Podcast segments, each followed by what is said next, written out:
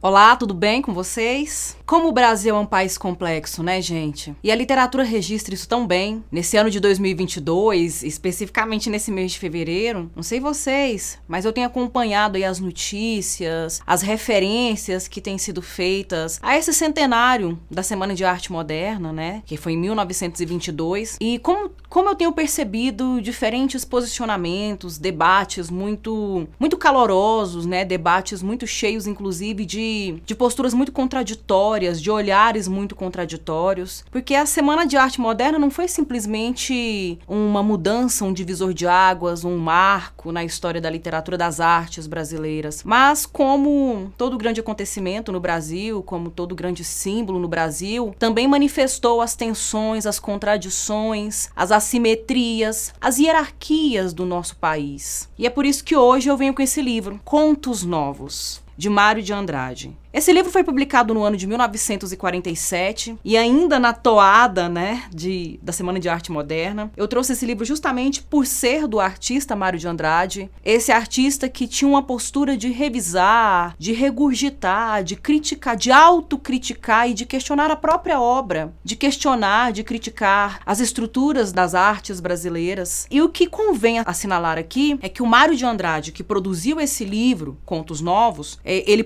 produziu escreveu esses contos por volta de entre 1930 e 1940. É, esse Mário de Andrade não era mais o mesmo do Mário de Andrade de 1922. Era um Mário de Andrade mais crítico, mais cético, mais desconfiado dessa ideia de modernidade, de modernismos, de modernizar a literatura, de novas estéticas, de inovação, é, de enaltecer certos aspectos que, que eram enaltecidos ali em 1922, porque, de certo modo, esses aspectos que antes estavam sendo enaltecidos, ainda que revelam ah, um, um, um problema né, de caricatura, de estereotipização e de tensões que envolvem atrasos dentro do Brasil. O fato é que o Brasil do século XX, né, o Brasil da década de 30, da década de 40, ainda tinha os mesmos problemas do Brasil do século XIX, do Brasil da virada do século XIX para o século XX. Aliás, a gente precisa abrir um parêntese aqui, né? O Brasil de hoje, de 2022, 100 anos depois de 1922, ainda apresenta problemas estruturais, problemas que estão entranhados, estão cristalizados e enraizados na nossa cultura e na nossa sociedade. Então é muito pertinente mesmo que o Mário de Andrade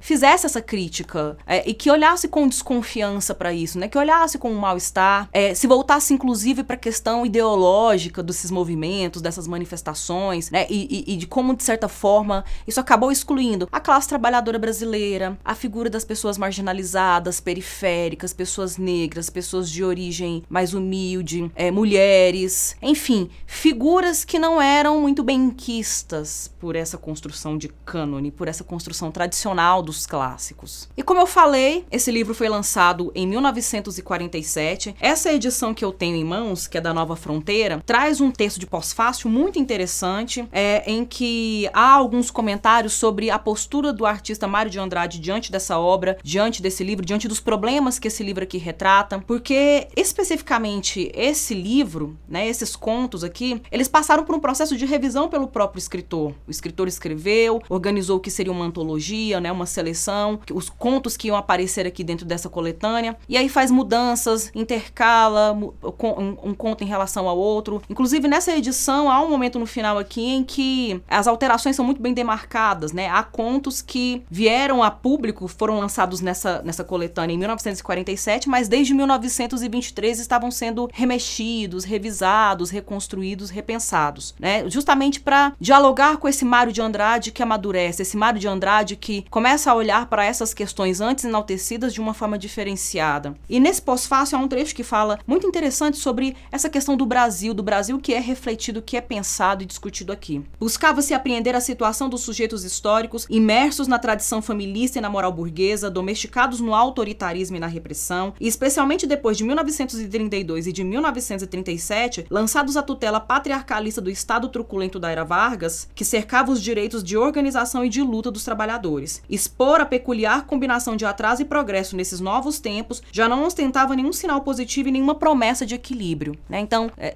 20 anos depois, praticamente, há uma constatação de que essa ideia de progresso, né, que estava sendo tão, tão proclamada, né, tão comemorada ali no início do século XX, na verdade foi um engodo, foi uma falácia, porque o atraso permanece e, e esse, esse pretenso, esse suposto progresso que chega, chega na verdade só para acentuar ainda mais a, a, o autoritarismo, a, a, opressão, a violência, seja ela uma violência bem escrachada, né, bem exposta, bem explícita ou velada, né, disfarçada, simbólica. A princípio, o Mário de Andrade, como um grande crítico, autocrítico de si mesmo de sua obra, né, do seu país, do seu tempo, a princípio ele pensou em nomear esse, essa coletânea, essa antologia como Contos Piores, porque tinha uma coisa, né, de, de a crítica julgar a obra dele, a, a, sempre as que estavam vindo posteriormente, como pior do que a anterior. Né? E aí ele meio que tenta fazer esse deboche, mas no final das contas vem com essa ideia mesmo de contos novos, até porque o modo como ele vai analisar aqui destoa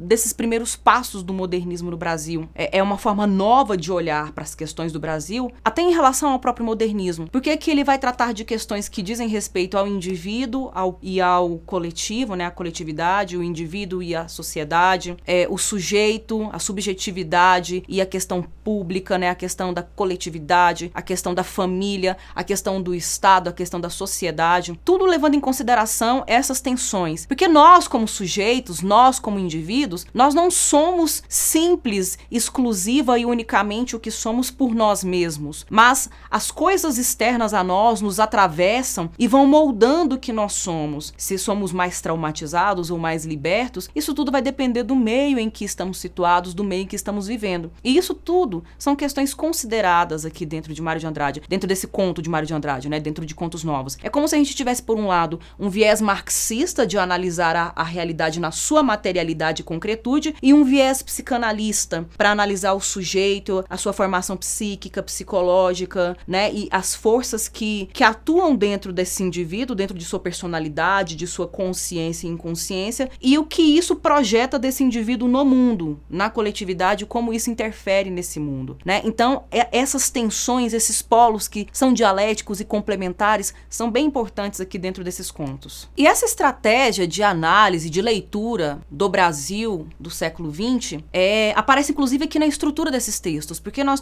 nós temos contos é, que são narrados ora em primeira pessoa, né, alguns contos narrados em primeira pessoa, então uma perspectiva da realidade do mundo de um indivíduo, e contos narrados em terceira pessoa, né, com narradores observadores de fora, trazendo uma perspectiva do público, da rua. Então tem um foco, tem uma lente que enfatiza o ambiente doméstico, particular, e outra lente que enfatiza o ambiente público, a rua. Além de tudo isso, são levados em consideração elementos que formam esse sujeito: família, trabalho, moral, Estado, né? E como tudo isso atravessa, tudo isso atua, opera sobre o indivíduo. É, além disso, né? Além dessa estrutura de contos, no final das contas nós temos é, nove contos aqui que são organizados não numa linha cronológica. Você pode ler esses contos independentemente, mas eles têm um ponto de conexão. Nos contos em primeira pessoa, por exemplo, o narrador é basicamente o mesmo. Embora eles se identifiquem em uns contos e noutros não se identifiquem, é possível perceber pontos de contato entre essas vozes em primeira pessoa que falam, que seria, no caso, o Juca. Já nos contos em terceira pessoa, é como essa figura é, voyeur, que é que observa, mas não, não obtém tanto prazer ao observar a vida alheia, a vida na rua, mas denuncia, conta, passa, né? Vai, vai passando a história adiante, vai levando a história em frente e com um olhar muito atento acompanhando todos esses movimentos. Os contos em primeira pessoa são Vestida de Preto,